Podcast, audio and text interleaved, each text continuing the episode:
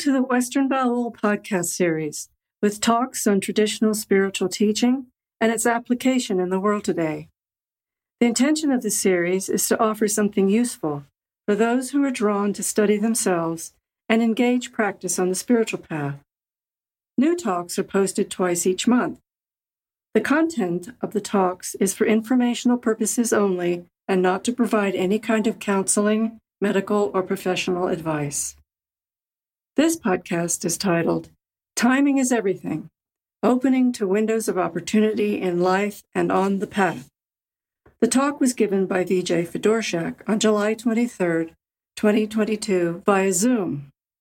Vijay is the organizer of the Western Baul podcast series and the author of Shadow on the Path and Father and Son.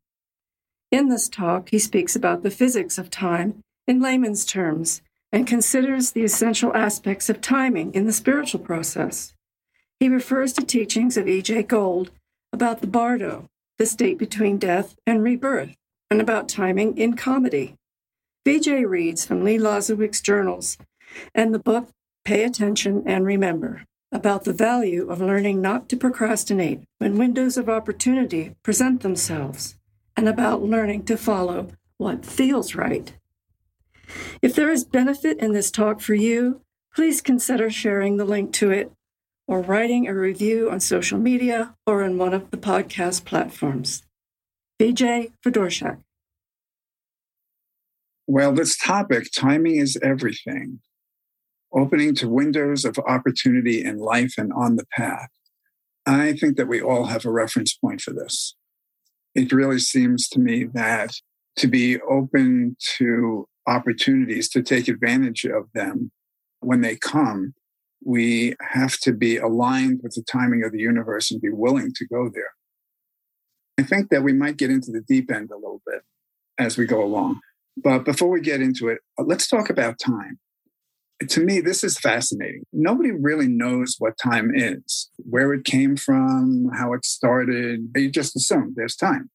And pretty much, even if we are up on the science of the last hundred years or so, it seems to me like we feel like it's a constant. We act as if it's a constant, but time is not immutable. Some of the discoveries that were made about time by Einstein 100 years ago, it's like science fiction. But as we kind of go along in time, what was science fiction really isn't science fiction anymore. It's reality. And I'd just like to spend a few minutes on this. Time is an illusion the way that we perceive it. It's relative to our frame of reference. We perceive three dimensional reality lane, remember map from school, width, and then depth. So we perceive in three dimensions, but there are more, not just theoretically actually. So, how did we discover that space time is a whole other dimension that we don't really perceive in the way that we perceive things in three dimension? Isaac Newton came up with these laws of gravity, which seemed immutable, but on closer examination are found not to be quite so. So, in terms of speed, if a train is moving along at 40 miles an hour, and you're observing that, that thing's going at 40 miles an hour. But if it's going along at 40 miles an hour and there's another train that's going at 60 miles an hour, it appears like that train is going 20 miles an hour faster than, than the other train. And if you're going along at 40 and somebody's coming at you at 60, it appears like that train is going at 100 miles an hour. It's kind of basic, it seems. But one of these physicists Maxwell, I think, discovered that wherever you observe light from, it's always traveling at the same speed. How is that possible? That's incompatible with the laws of physics as Newton perceived them. How is it possible that wherever you measure light from, it registers at the same speed, regardless of velocity that you're going at or where you're observing it from. And Einstein was perplexed by this. How is this possible that these laws are inconsistent? And he realized that what has to be different is time. So the faster we move through space, the slower time goes. And at the time that he came out with that, my understanding is that people thought that was crazy, that the faster you move, the slower time goes. I've been really interested in science for lay people because I'm not one of these kind of people that's going to be able to really get into the details of things. But the general overview of it to me really is helpful. He did this thought experiment. He used to work as a uh, patent clerk. And he took a tram home one day and he was imagining if he was traveling the speed of light, the clock tower that he was looking at, the hands would not move for him. But if someone were standing at the base of the clock tower, time would go as usual. And that supposedly blew his mind. It blows my mind now. Maybe you think this is a far out fairy tale, but apparently it's true. There is another dimension of time space that we don't really perceive. We perceive time. You can observe it. You can observe black holes. You can observe a clock, but we have a three dimensional reference point for it. Just a little more on this because it blows my mind, actually. There's this experiment. You've probably heard of this the twins experiment. So you've got twins, same age, they look alike, they talk alike, like in that TV show from the 60s. I can't remember it now.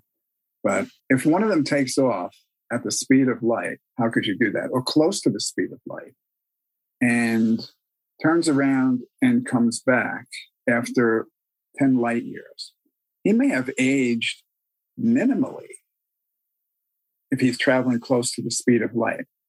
But when he comes back, his twin brother will have aged 20 years. Who knows in generations and centuries to come how this is going to play out in terms of the worlds that people live in. I mean, maybe not in the next hundred or thousand or a couple thousand years, but there's some pretty wild stuff relative to the way that we look at reality today that might happen. Also, he discovered, I think that that was related to his law of special relativity. And then there's also a law of general relativity, and that has to do with gravitational field.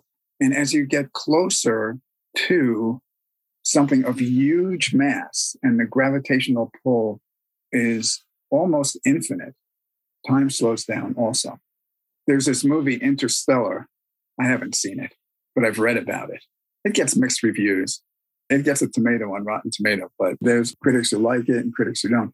Matthew McConaughey plays a character in that movie, and he's traveling to a planet that's close to a black hole and it gets on the planet and his line is seven years per hour here because they're so close to the black hole it's exerting such an influence that time slows down and so when he gets back to earth how could that happen people have aged decades anyway the point really is that our brains only comprehend in three dimensions and our assumptions about time and reality they may be so airtight, but we may be very limited in terms of what we really understand about the universe and about ourselves.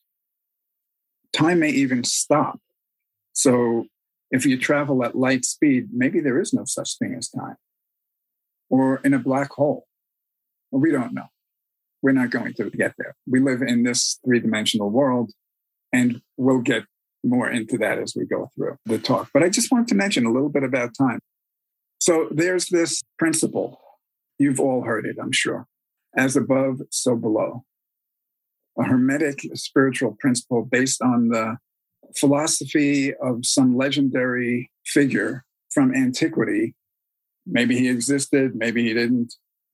Hermes Trismegistus, Hermes, Hermetic principles, okay?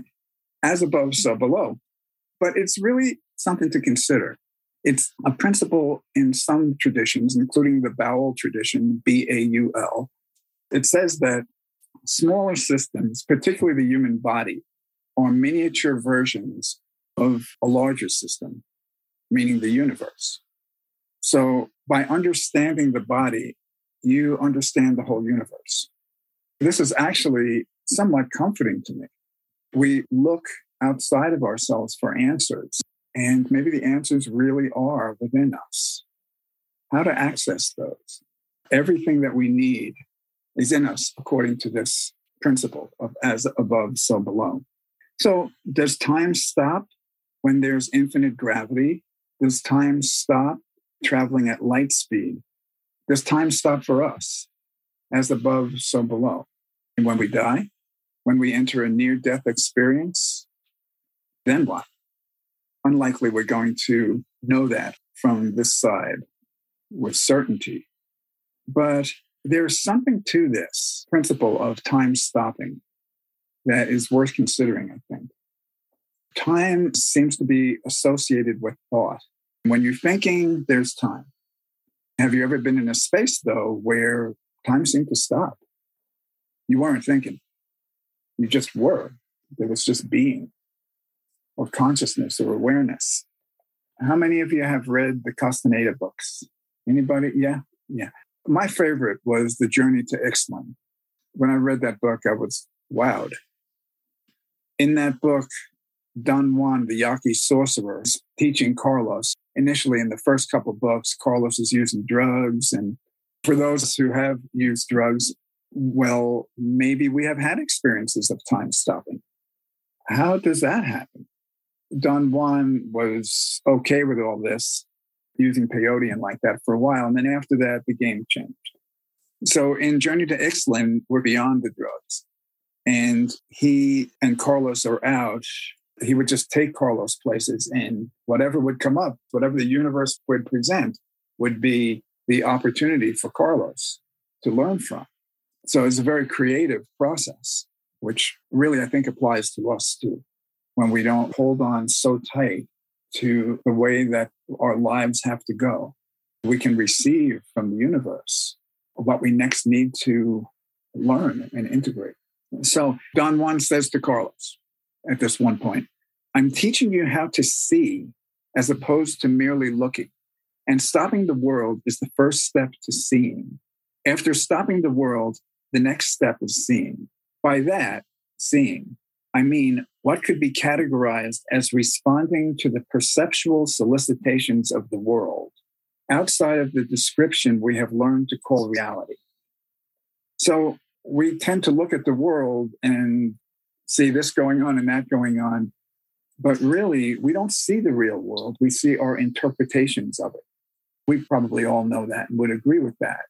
And yet, that's our reality. We don't really see the world, see the world. We see our interpretation of it. Don Juan says, when you see, there are no longer familiar features in the world. Everything is new. Everything has never happened before.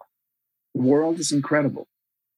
To me, it's not like this is a goal to try to reach some state that is something to be grasped for, but just to know that there is more than my interpretation of reality is helpful. So then, what else is there? My experience with this has been in sitting with who I fully consider to have been a master sitting with Yogi Ram Surat Kumar, it just seemed like things were timeless, just absolutely timeless. There was just freedom and relaxation and love for an entire day. Now the clocks continued to move.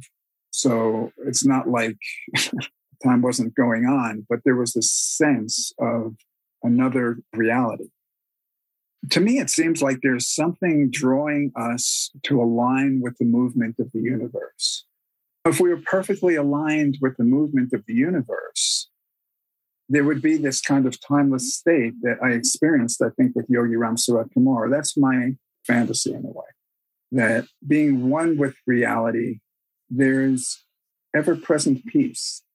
That's the title of a book by Arnaud Desjardins, a French master who died several years ago. But that state of ever present peace, it seems like rather than trying to make something happen or figure something out or get somewhere, to be with reality as it is allows for a different experience of life, of being one with that, perhaps. But since that's not our state, it seems like what the universe does is that it draws us to that. We try to create these outcomes. And the universe has other ideas.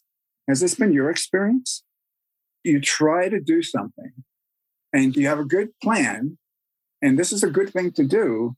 And then guess what? No matter how good it was a thing that you were trying to do, something comes up. I mean, I had a really wonderful African American friend who was clinical director at the treatment center where I worked. She was an awesome person.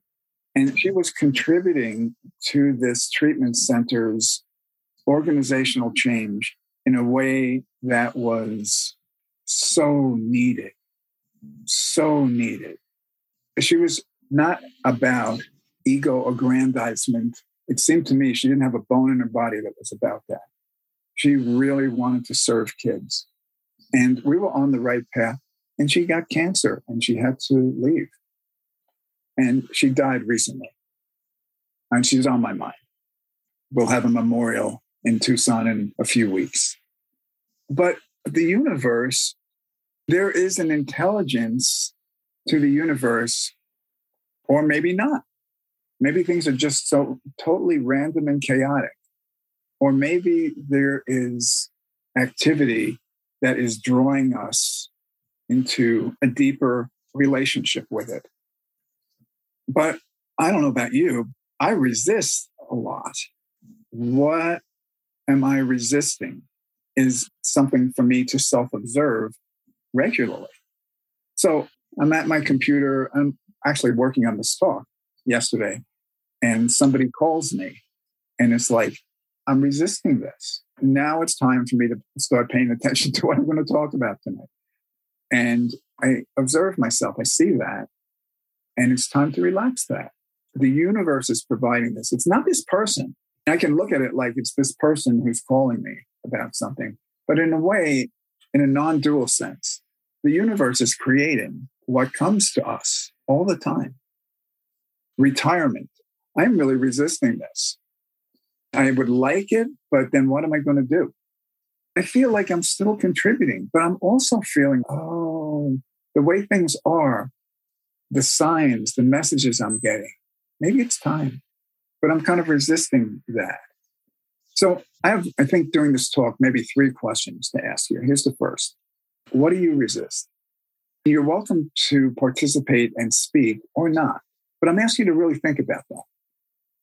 What is it that you resist? It doesn't have to be some big thing, but are you in touch when I ask that question with something that you resist?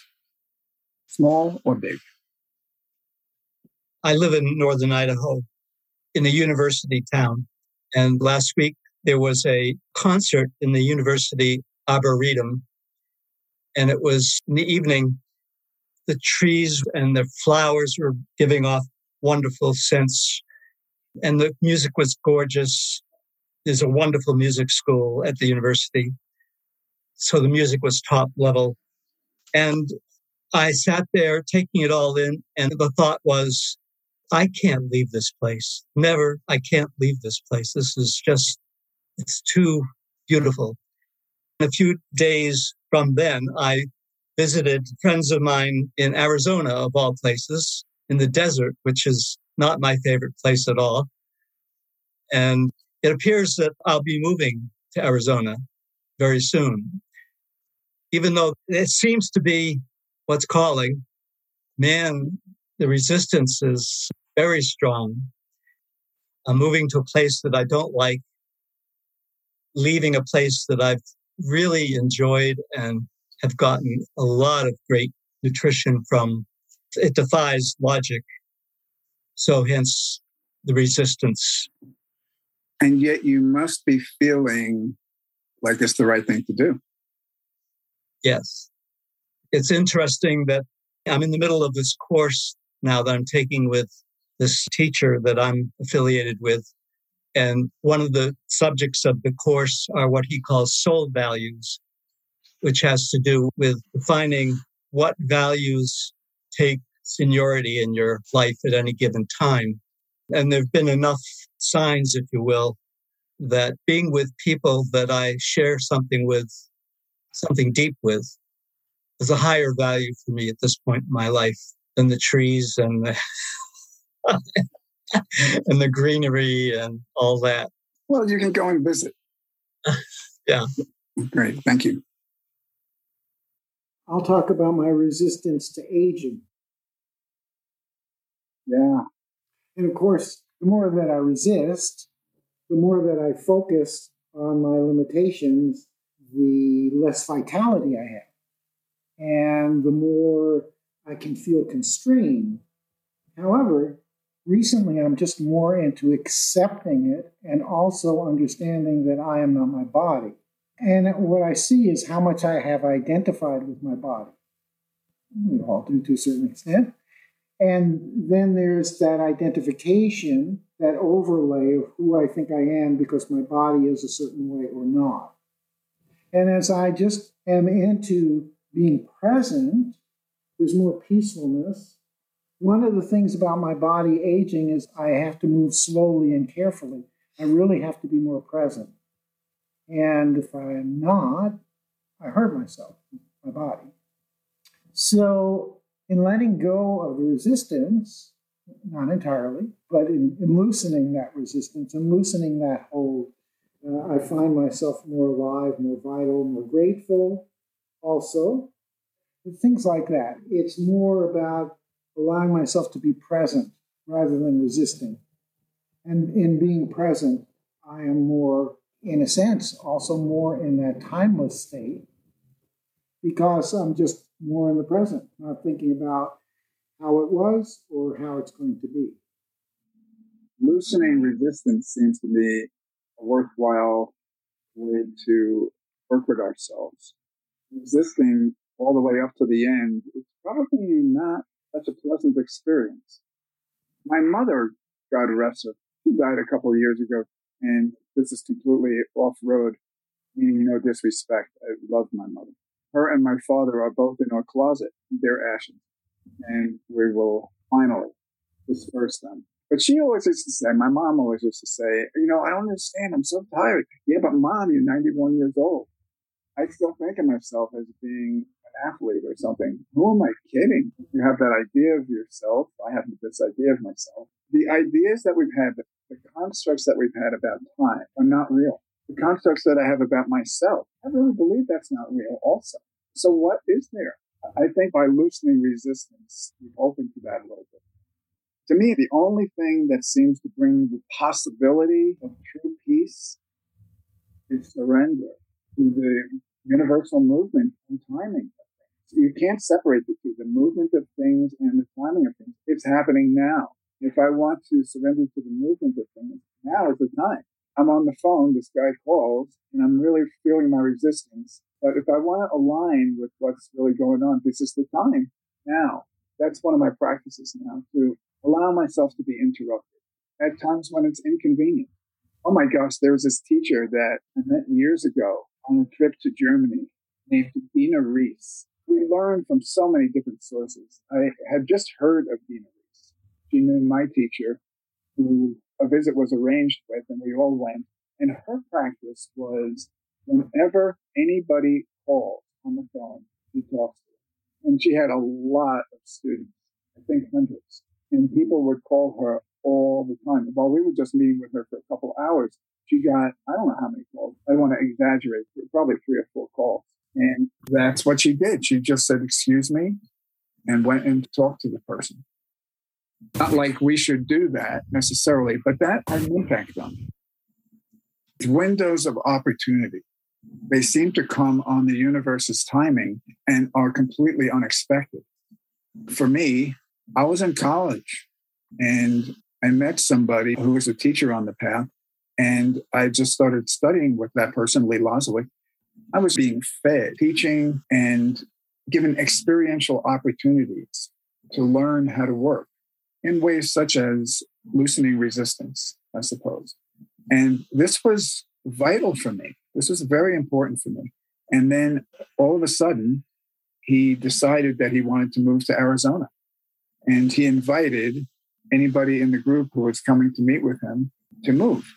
It turned my world upside down. I was really not sure that I wanted to do that, to leave my life behind in New York, New Jersey, and move to Arizona, a completely unknown situation, completely unknown. And I don't know. It just happened. I can't say that I did that, but I went with my fingernails kind of scraping on the sidewalk. But I went. And the whole trajectory of my life changed as a result. The point I'm wanting to make is just that sometimes we find ourselves at a crossroads. You could do this, or you could keep going the way that you're going, or you could go a different direction. And depending on what you choose, your whole life changes. I mean, this is for everybody.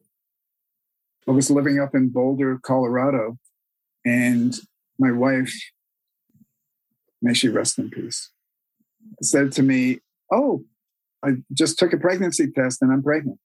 And I sat on a couch for hours. We had one child. This is the second one that's coming.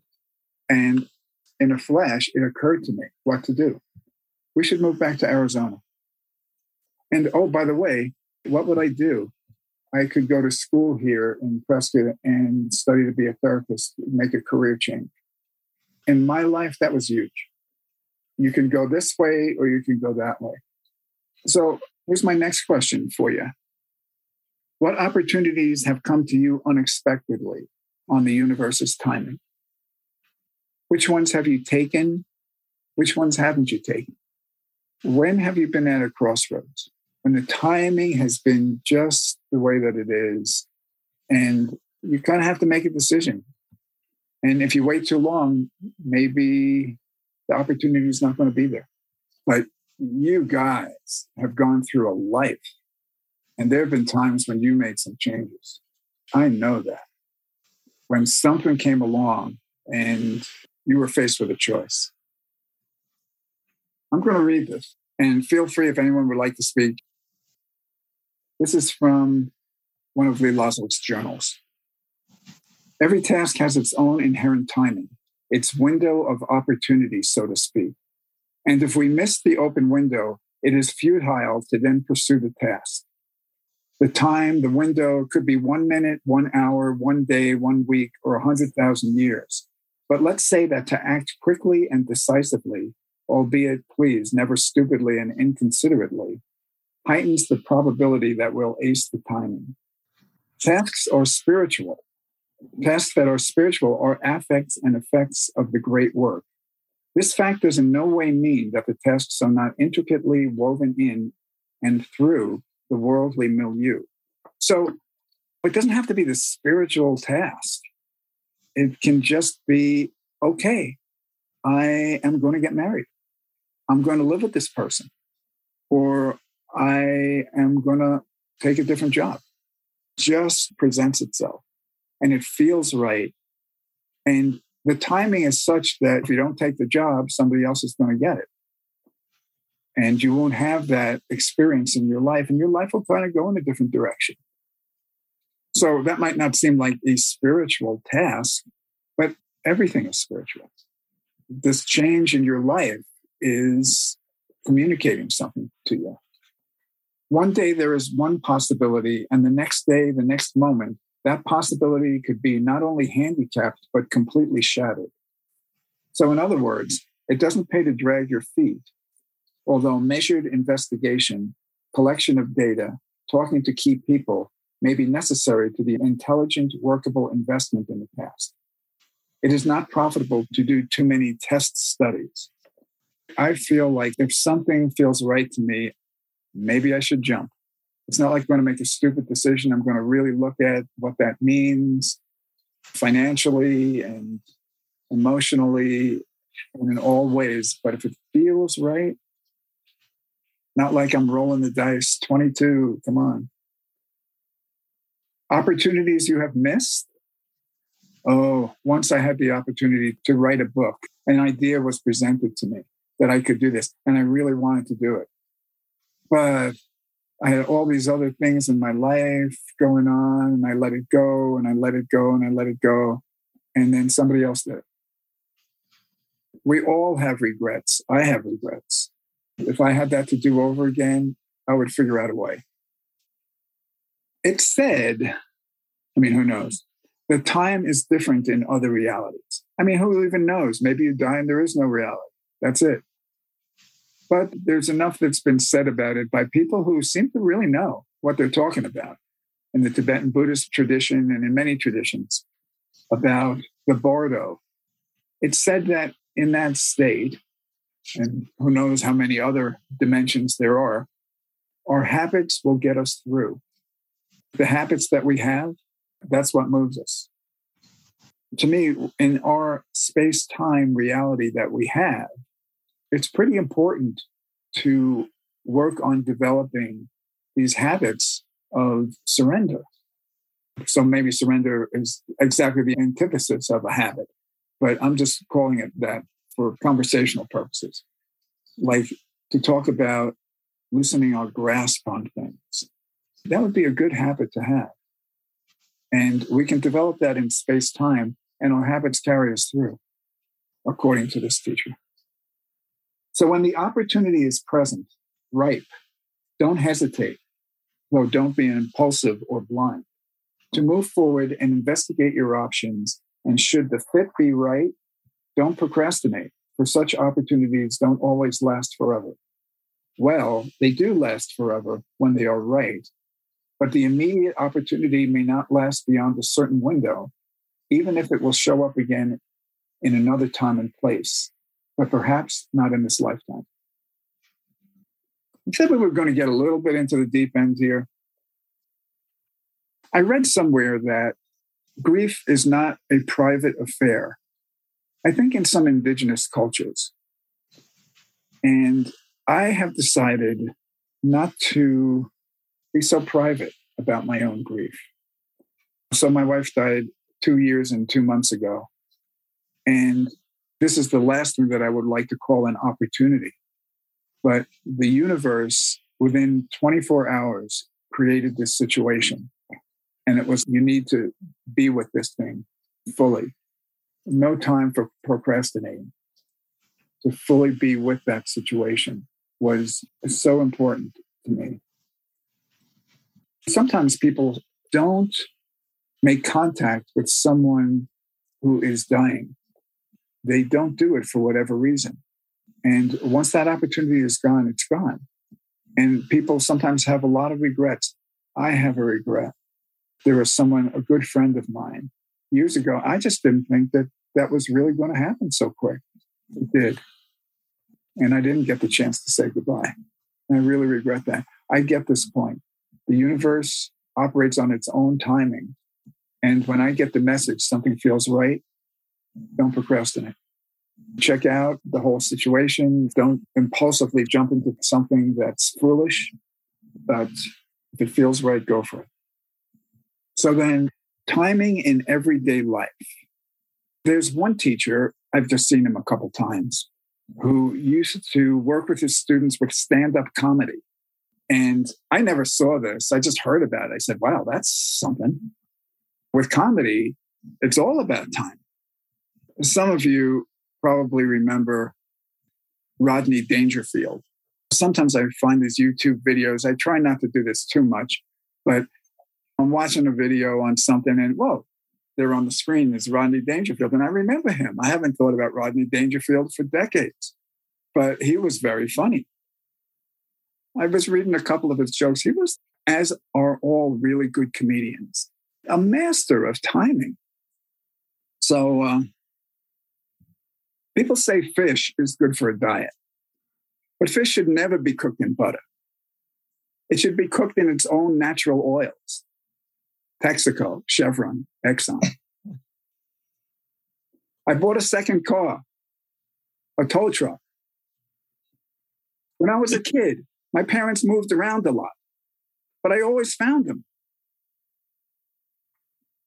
if we intend to be of service to others, we have to consider timing. If I had a drum here, I would give you a rim shot. That's okay. You can unmute and go. It's okay. we can be very creative here. Thank you. I have been in the spiritual school for a while. We have a relationship with many other schools and different traditions, and I so appreciate that. People from whatever tradition they come from, anybody who has some intention to practice on the path, whether you're part of a group or tradition or not, I just really appreciate people doing that. One thing that came to me as an opportunity was to do theater. I had never done any theater. I'm kind of an introvert and not real expressive in a lot of ways. And I had this opportunity to do theater. It was suggested to me. I was given a job if I wanted it, and I jumped. And it was so painful. It was so painful to get out on stage, so self absorbed. But then you start to get it. You start to get it. You start to dance. And you lose yourself. And it's kind of a timeless place where you're just there, just doing a part. Every once in a while, you just hit it. And I'm so glad for that opportunity. If I had said no to it, I wouldn't have been able to tell those jokes. Simple. so, if we intend to be of service to others, we consider timing. So, here's a quote from I don't know how to say their name. These days, you just get on the internet and you put in a word and you look for the pronunciation and you see this face with lips and they move and you hear how to pronounce the word. But they said this guy's name in a bunch of different ways. So I don't know if I'm saying it right. Hagakure. He wrote the Book of the Samurai. So he says, to give a person one's opinion and correct his faults is an important thing. It is compassionate and comes first in matters of service. But the way of doing this is extremely difficult.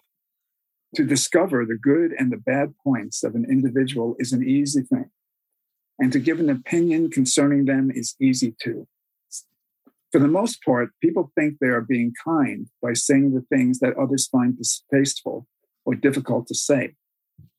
But if it is not received well, they think that there is nothing more to be done. This is completely worthless. It is the same thing as bringing shame to a person by slandering him.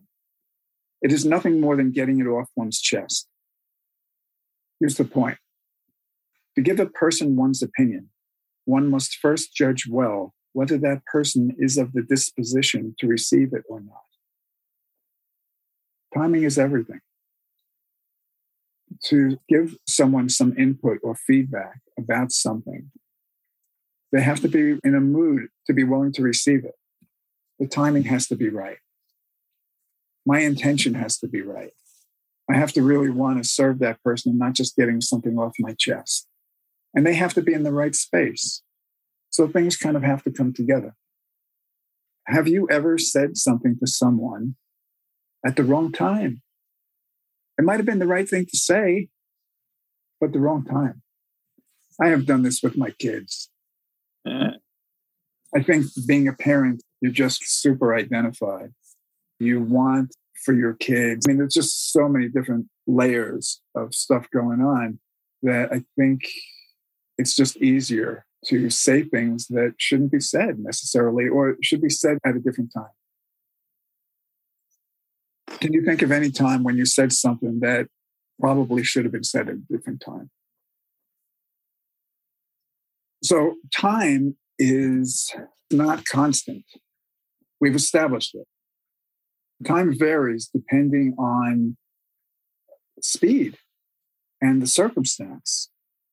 And actually, in infinitesimal ways in our own world, not just if you're moving at the speed of light. It's been shown that astronauts who go up to the space station, when they come down, they have aged. I don't know how they figure these things out. Several thousands of a second less than people on Earth, closer to the center of gravity here. Like, wow. Einstein figured this out given these universal considerations, but it really applies really right now here. Time is different for all of us, which is pretty mind blowing.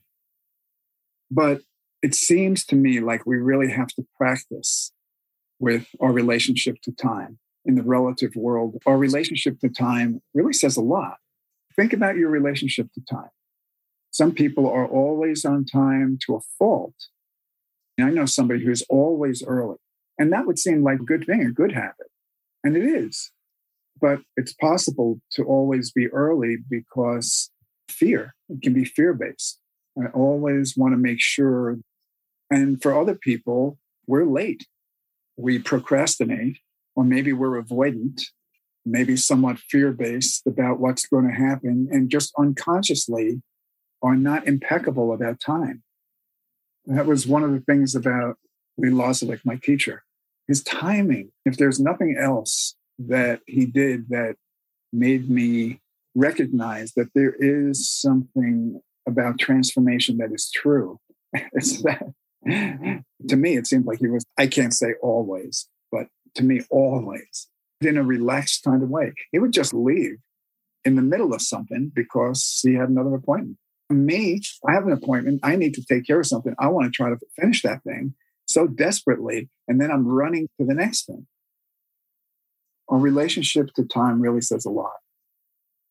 When we're out of our way, the universe moves through us and we know what to do. Have you had that experience? I'm not sure I can think of a specific time, but I am aware of having the experience that when I don't have a fixed idea in mind and I'm relaxed, more amazing things happen. I've had that experience. Not a lot, but it feels good and it feels like the movement comes from a whole different place. It's just being in the flow and it's pretty wonderful. I think we all have experienced that. And some pretty wonderful things happen sometimes. My experience is that when my mind slows down, whoa, eureka, often something comes up that I've never thought of before. Some creative idea, some creative solution to something. And maybe this comes from some timeless place where I'm not thinking, thinking, thinking, thinking, and the universe can just whoop, move through you. Maybe we go into a space of no time in everyday life. I don't know how many of you meditate. I do. I can't say that I go into a place of no time, no thinking regularly, but often enough it happens. Or maybe in deep sleep, we're in that space. So maybe this isn't so foreign to us after all, this place of no time. But there's something that's terrifying about it to ego, to this self sense that we have because if there's no time, then we don't exist, or who we are identified with doesn't exist. But to move through that seems to me the game. So, okay, let's go into the deep end a little bit here. When something happens, it's really the universe creating the circumstances and the time within which those circumstances are occurring. One of the reasons to give talks is for the speaker to remind themselves of the things that they're talking about. So that's the case for me to remember that if this person says something to me, well, yes, it is that person. I do have to deal with that situation. But also, this is what the universe is presenting. If I'm really going to walk the talk, then probably better not to just criticize this person and discount what it is that I don't like masters have said that the best outcome always occurs in the time that something happens. I don't like this. Consider the terrible tragedies in the world. I won't name them. We all know what they are. How can that be the best outcome? And then what about when there's personal tragedy? I don't like that either. But it's a deep consideration for me. I'm going to read this from the Essential Swami Ramdas. He's really something. He's an Indian master. I think the time that he wrote this was in the 1930s. Yeah. He says, Sages, illumined with wisdom, proclaim that the worlds are God Himself in manifestation, and the entire aspect of it is Leela or play. Creation, preservation, and destruction constitute the movement of this play. We can use theistic or non theistic terms, but in theistic terms, this is all God, everything. I don't like that either. There's things that shouldn't be, but they are. So he explains.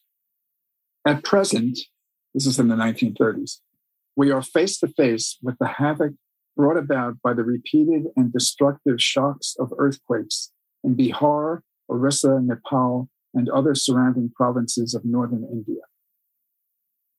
Difficult indeed for the rationalist to reconcile these workings of God with his attributes of love, mercy, and peace. Still, the mystic sage maintains that it is all God's work and all for good. The path of salvation, that is, the realization of freedom, lies through suffering and tribulation. The sufferer is blessed, and he who is touched by the woes of the sufferer and thus sacrifices his energy and wealth for his relief is also blessed. For suffering and sacrifice soften the heart of man and free it from pride, passion, and ignorance. The essential thing needed for his liberation from the thraldom of the individual sense and its fetters. It's a lot. I don't believe in adopting a philosophy that spiritually bypasses my real experience. However, I also think it's important for me to consider what's being said here. The idea of the talks is to present considerations that we can chew on. So maybe there's no end and maybe there's no beginning. Everything relative dies. We know that.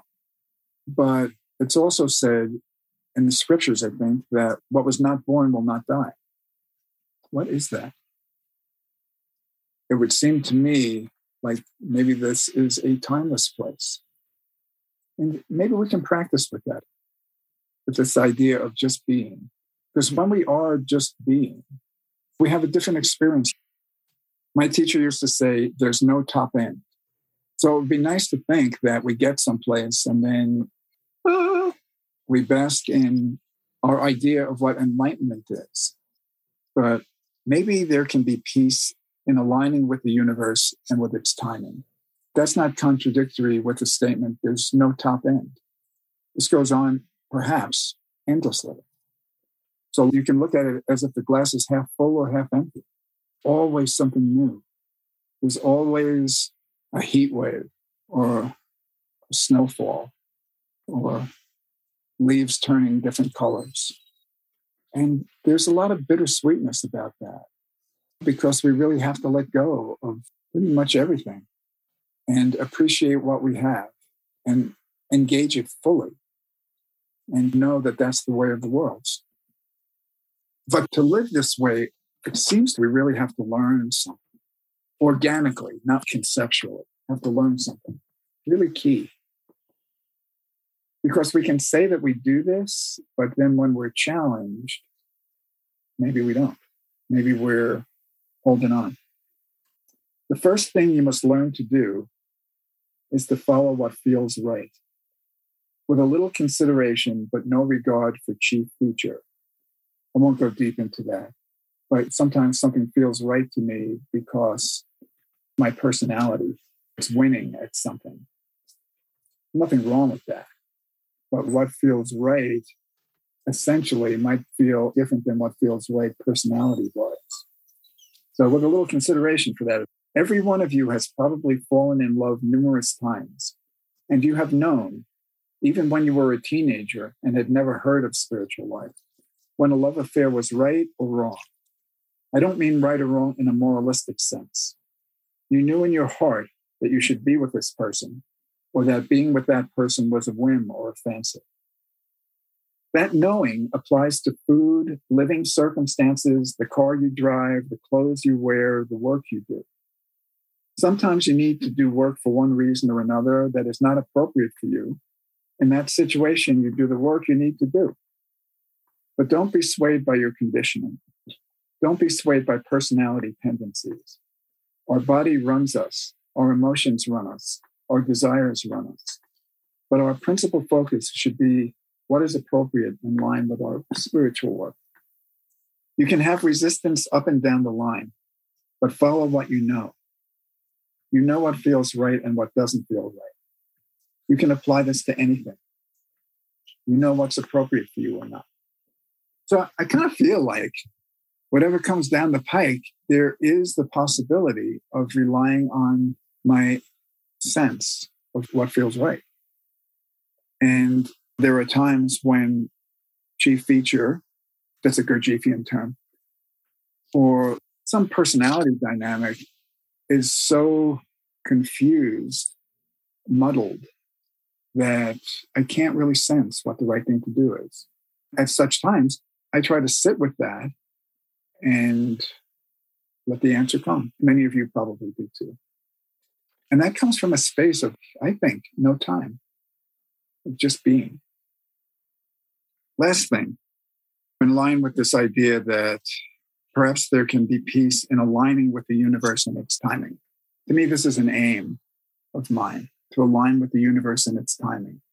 And that takes a lot of work because I see, oh, I want things to go this way and that way. And I think that there's nothing wrong with having a preference. I'm going to go about it this way. But then when something else comes up and pulls me over this way, can I just go with it? If that feels like the right thing to do, just to beat at the door of trying to get it to go the way I want, I feel all this tension around that. No. But maybe there's tremendous peace. And I've heard even joy in aligning with the universe and its timing. So Don Juan says to Castaneda, for me, there is only the traveling on paths that have heart, on any path that may have heart. And the only worthwhile challenge is to traverse its full length. And there I travel looking, looking breathlessly. So, one of the indications to me that I'm aligning with the universe and its timing is if I'm on a path with heart, if there's some heart in it for me. You were talking earlier about the quote, the best outcomes always occur. That's a philosophy I aim to embrace. I'm not always good at it.